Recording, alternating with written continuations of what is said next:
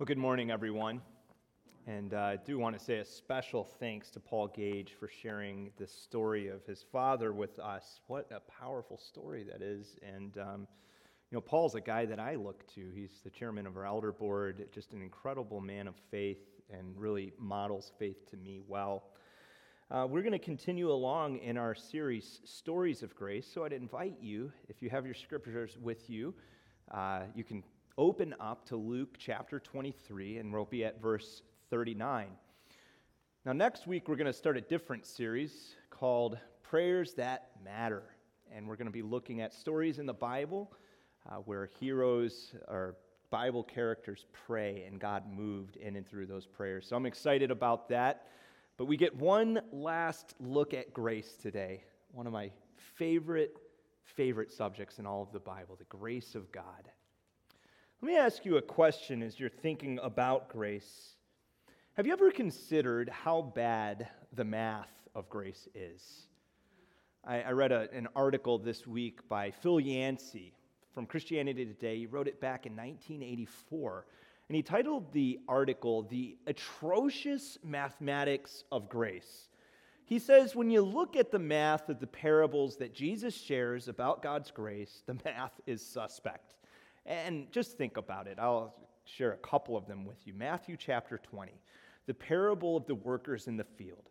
Now, if you know that parable, you know that a farmer goes out and he hires workers, and all throughout the day, he's hiring workers. He begins at the morning hour, and then that first coffee break hits. They go out, they get more. Lunch comes, more workers. The second coffee break after lunch, more workers. And then at the last hour of the day, they go and they pick up the stragglers who are just sitting around doing nothing, and they bring them along. Now, throughout the day, everyone's pretty happy with the situation. They know that they're going to get paid at the end of the day, they're out there working hard. But things change when the workers realize that those slackers who came in at the end of the day are going to get paid the same amount as they are. You know, You've worked hard. You've watched someone slack and you've seen them get paid for slacking. It doesn't feel very good. It doesn't feel fair. And it's a horrible economic decision. Here's another one. In the Gospel of Luke, there's a parable about a hundred sheep. One sheep runs away, and the shepherd leaves the 99 to go get the one. Does that make sense? I mean, what if that shepherd had come back and uh, wolves had eaten 23 of his 99? That's bad math. That's bad business. So, why does God work like this? Well, this morning, we're going to pick up a story about a thief who's dying on the cross next to Jesus. And I think we'll get an answer to this question. As you consider this man's character and who he is, that word thief means that he is a professional criminal. This is what this guy has done. And when you dig into the word a little more, you get a sense that he's probably participated in a lot of stuff. Uh, that term could be used for robbery, it could also be used for someone that was hired for murder. And yet, in this story, this thief is the first human recipient of salvation. Now, you do the math. Does that make any sense at all? Well, let's take a look at the story and we'll see how God works with grace. We pick up at verse 39. One of the criminals who were hanged railed at him, saying, Are you not the Christ? Save yourself and us. But the other rebuked him, saying, Do you not fear God, since you are under the same sentence of condemnation? And we indeed justly, for we are receiving the due reward of our deeds. But this man has done nothing wrong. And he said, Jesus, remember me when you come into your kingdom. And he said to him, Truly I say to you, today you will be with me in paradise. I am so interested in this thief's story. But before we look at his story, I want to look at the first thief and ask the question what can keep us from getting God's grace? We've been looking at a lot of situations, haven't we, where individuals have received the grace of God Joseph, who's sold into slavery by his brothers. We looked at a man whose name is hard to pronounce, Mephibosheth. Uh, we looked at the story of a king, King David, who was highly successful, and yet he went off the rails with adultery and murder.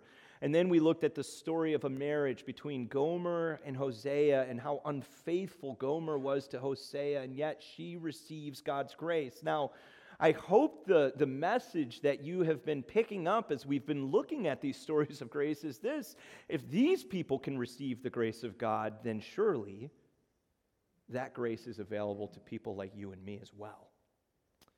But not everyone receives God's grace. And that's something we see in this story. What prevents a person from receiving God's grace? As I look at the scriptures, it has to do with the heart attitude. Look again at verse 39, but this time ask yourself, what is this thief's heart attitude toward Jesus. One of the criminals who were hanged railed, or it could be translated blasphemed, at him, saying, Are you not the Christ? Save yourself and save us.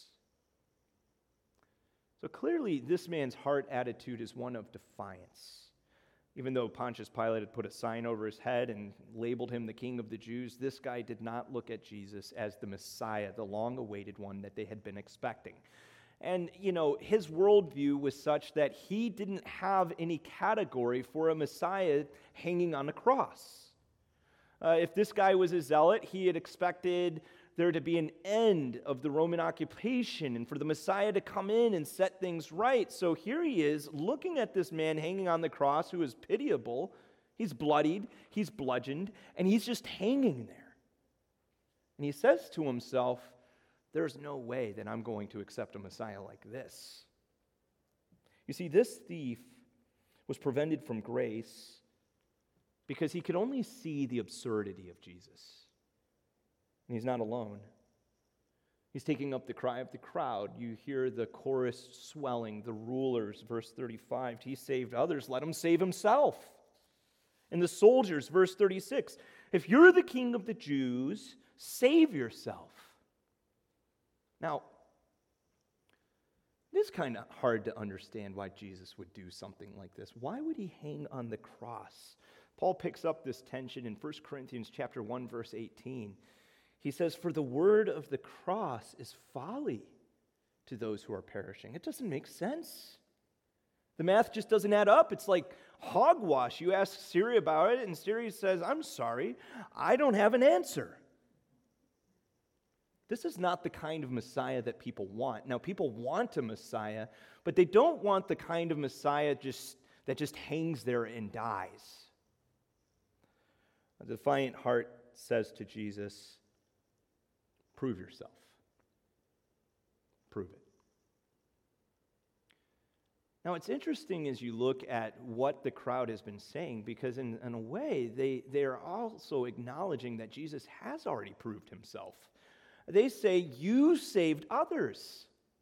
So clearly, they're attesting in the moment to the miracles. They've seen Jesus work, they've seen him operate, they've heard the authority within his teaching. And yet, for whatever reason, something more needs to be done in their mind. I, I remember reading an article a while ago about an, uh, an atheist was writing from his perspective, and he said that he was willing to believe in a God, but something would have to happen first.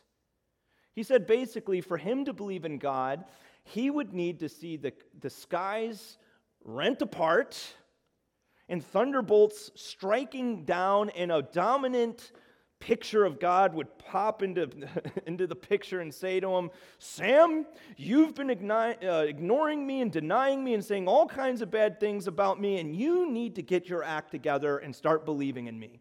He said, then, if that happened, then he would believe in God. Now, think about it.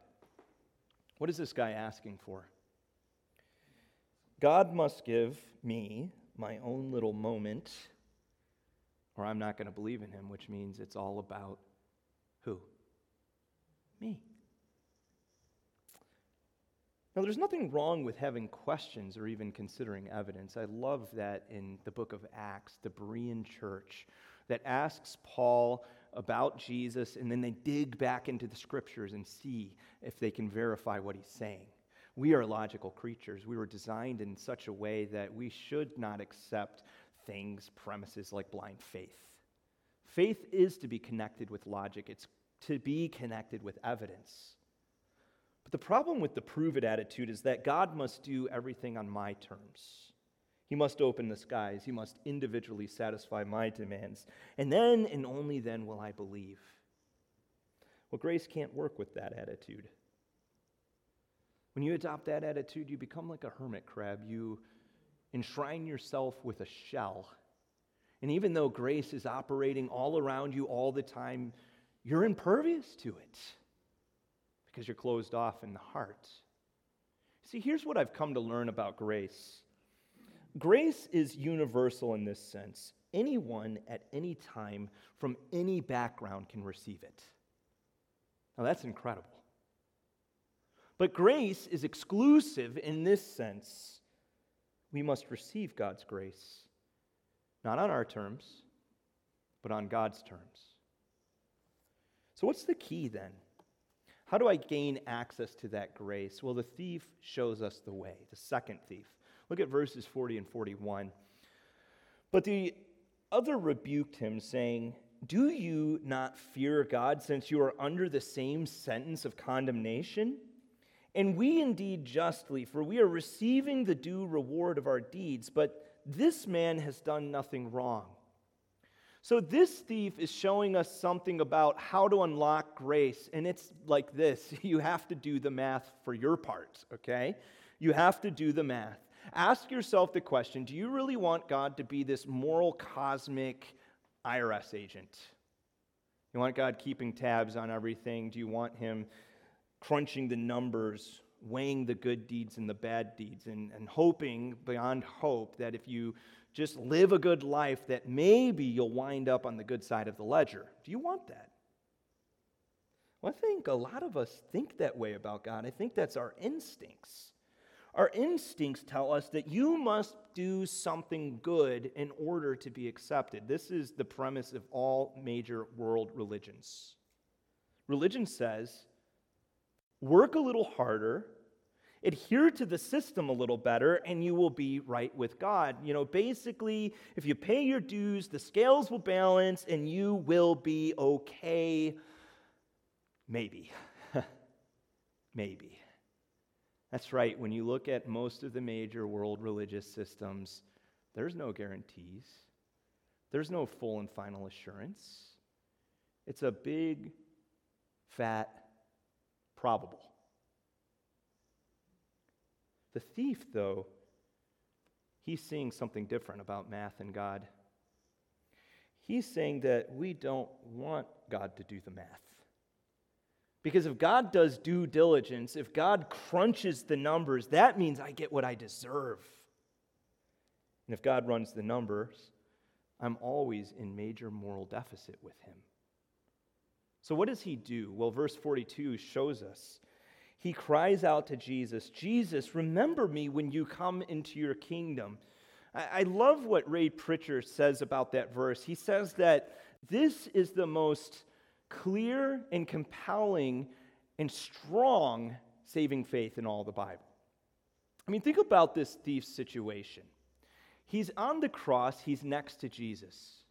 What is he seeing right now?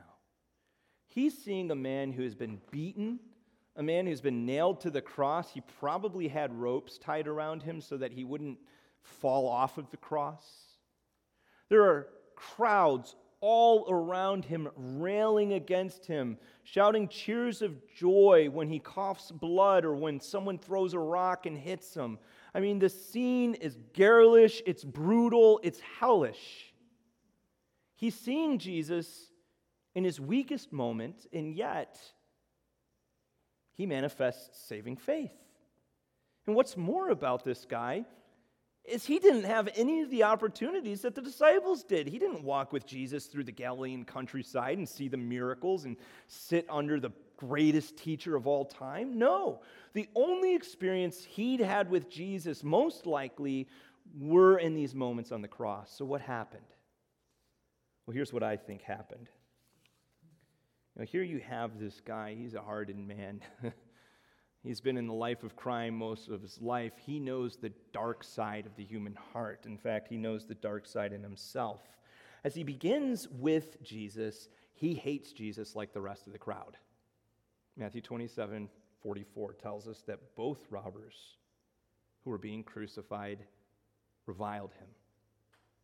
But then something dramatic happened. Now, a great study in the life of Jesus is the study of the seven words, the seven final words of Jesus. It's those seven last statements. We always take someone's last words very seriously because that tends to be an encapsulation of, of what their life was about. And many commentators believe that Luke 23 34 is the first of the last words Father, forgive them, for they do not know what they do. Now imagine the scene. Here's this hardened thief, full of hatred and bitterness. He's probably been fighting against occupied Rome. He probably is just venomous with hatred towards the people around him watching him. And as all of this chaos is happening, as people are laughing and jeering and shouting, the, the chaos is disrupted by the words of Jesus Father, forgive them.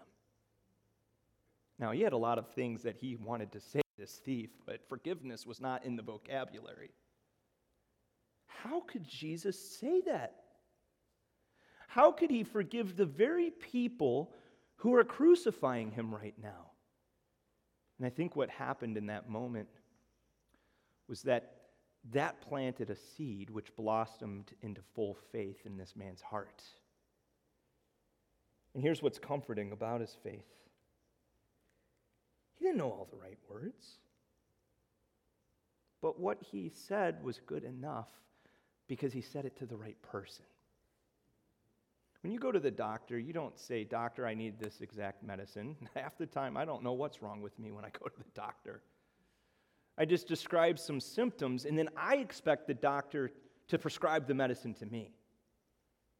So here you have a guy who was not theologically polished. He's not hanging there on the cross quoting John 3:16 and walking through the Romans road. In fact, all of the theologically polished people are standing at the foot of the cross jeering the Messiah. No, this man, the only thing he knew to do was to cry out to Jesus. And he received grace. And this is because our third point, Jesus is the source of all grace. Verse 43 this is our Savior's response to this man's cry. Truly I say to you, today you will be with me in paradise. Now, Phil Yancey, in his book, What's So Amazing About Grace, notes this Grace costs nothing for the recipient, but everything for the giver. God's grace is not a grandfatherly display of niceness, for it cost an exorbitant price at Calvary. There is only one real law, the law of the universe, said Dorothy Sayers.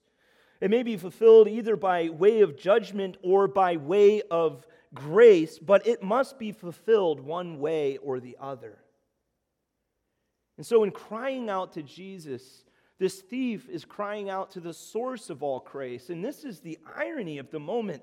While he deserves judgment, he's met by grace by, Je- by Jesus. And as Jesus is meeting him with grace, he's enduring the punishment that this man deserves. Now, that's just wonky math. That doesn't compute in our world. I mean, the normal way that the world operates has been captured well in a movie, The Last Emperor.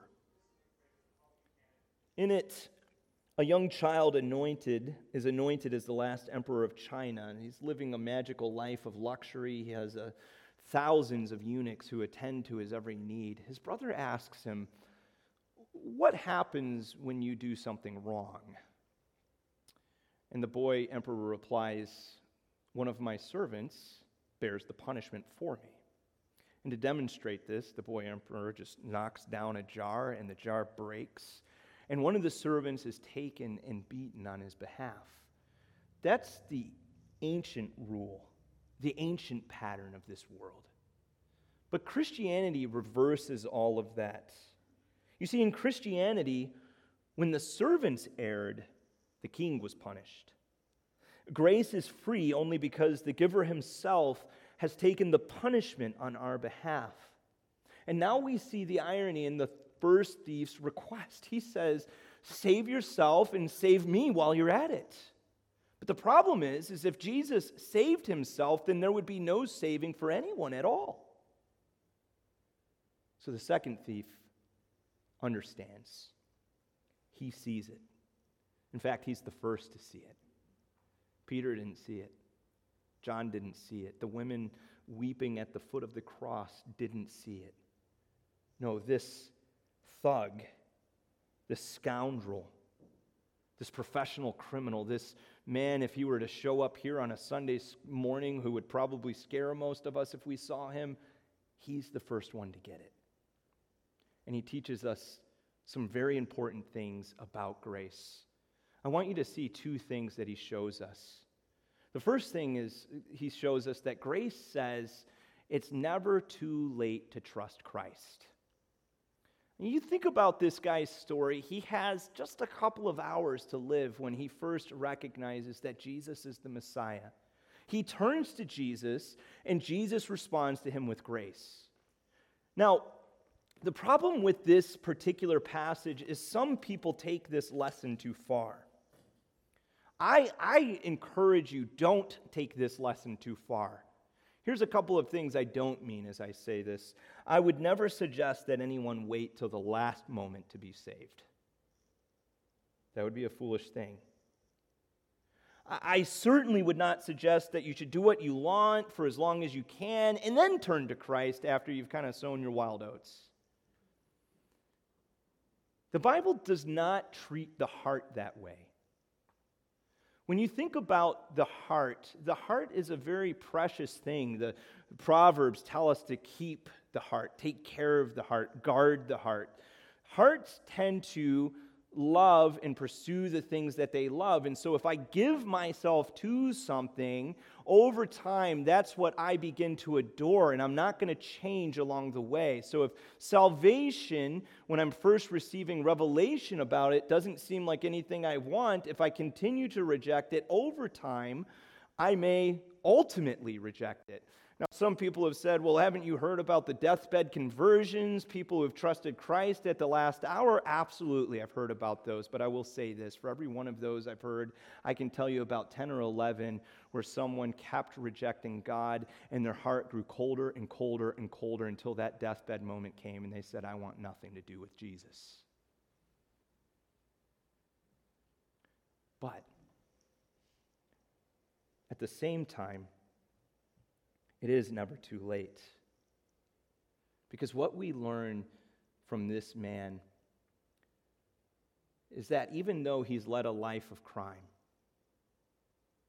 even though this is the final hours of his life, if he turns to Jesus, Jesus is there to receive him. It's never too late.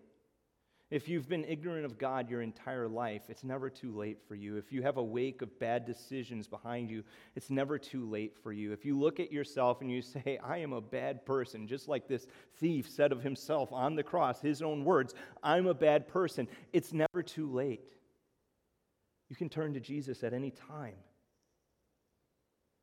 It doesn't matter what you think about yourself, it matters what Jesus did. That's what grace is all about. Jesus' death on the cross in your place for you. Which leads us to the final point about grace. To really get grace, you have to understand that grace is a gift. Now, let me ask those of you who worry over whether you do enough for God, whether God's pleased with you, whether you could do something that would cause God to be angry with you and fully and finally reject you. What could this thief on the cross in any way have done to please God? In his final moments? In anything? Could he do anything to contribute to his salvation in this moment? No. I mean, think about this. He's never baptized. He never takes communion. He never goes to a confessional and confesses his sins. He never went to church. He never walked down an aisle and got saved. He never read through the Bible in a year. He couldn't lift up his hands and, and do one good work for one person. He never led a single person to Christ. And yet, this guy gets to heaven. Now, that's a picture of God's grace for us. And I think now we're finally at the place, we've been working through these stories of grace, and I said I wasn't going to spend all of my time defining terms for you, but I think we're finally there. Through this man's story, we can finally see a definition for what grace is. I'm going to borrow Phil Yancey's definition here. Grace means there is nothing we can do to make God love us more. Okay, you, you can't do enough spiritual activities or renunciations. You, you can't gain enough knowledge. I don't care how many Bible conferences you go to or how many hours a day you read the Bible. I don't care how many crusades you go on, these righteous activities where you're trying to do things in the name of God. Nothing you could do could cause God to love you more. And the reverse side of the coin is, and grace means that there's nothing we can do that could cause God to love us less. I don't care what kind of dark skeleton you have hidden in your closet, or some addiction that you've been struggling with for the dominant part of your life, or a sin or a habit that you just can't seem to break free from. Grace means that God already loves us as much as an infinite God can possibly love. And let's just say that's a lot. Now, that math is wonky. It's really wonky. But it sure works out good in our favor. Now, some of us might struggle with this idea of grace because we say to ourselves, well, what if someone took advantage of that? What if they see that God's this gracious and they, they just decide to do whatever they want to do. Well, just remember what the Bible says every time Paul addresses that issue. I could summarize it like this It might have cost you nothing, but it cost Jesus everything. And if that's the truth, then we must never scorn that gift or trample it upon it or devalue it in any way. So we close this series down, my question to you is and always will be have you appropriated God's grace? Have you received it? Have you received the eternal gift of grace?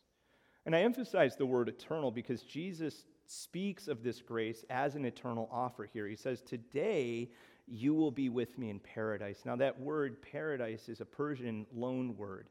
The Persians had these beautiful hanging gardens, and whenever a king wanted to honor one of his subjects, they would wake up in the cool of the morning and they would walk through paradise together.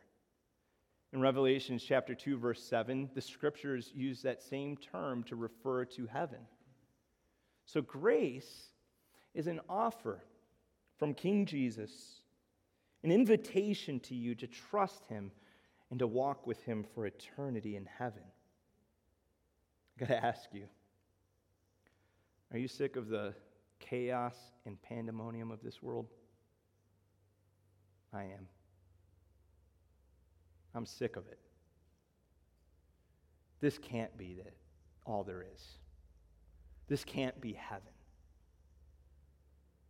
Heaven is the world where Jesus says there will be no more pandemics no more racial tensions, no more bickering and feuds and ugliness. A perfect world, a paradise. And if you want to be with Jesus in that world, the Bible says you have to put your faith in him, you have to trust him. And if you'd like to do that this morning, I'd like to lead you in a prayer to do that. Would you pray with me?